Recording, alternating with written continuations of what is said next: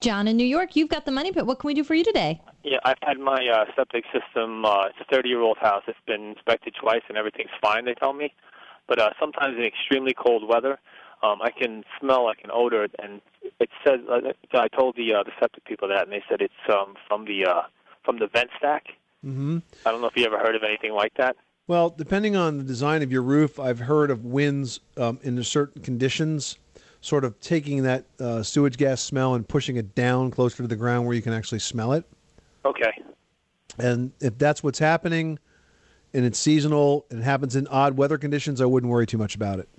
Yeah, because what happens is, like, if there's snow, like, like up here where I live in Albany, uh, in the Albany, New York area, there's uh, there's a lot of snow, and if there's any snow on the roof, all around the vent stack, it's completely melted, you know, uh, during the winter. Right. So I guess it's uh, I guess it's the gas is being pushed down. That's probably what's happening, and it doesn't indicate that you need to make any repairs. Okay, Just don't invite your friends over on those cold days, okay?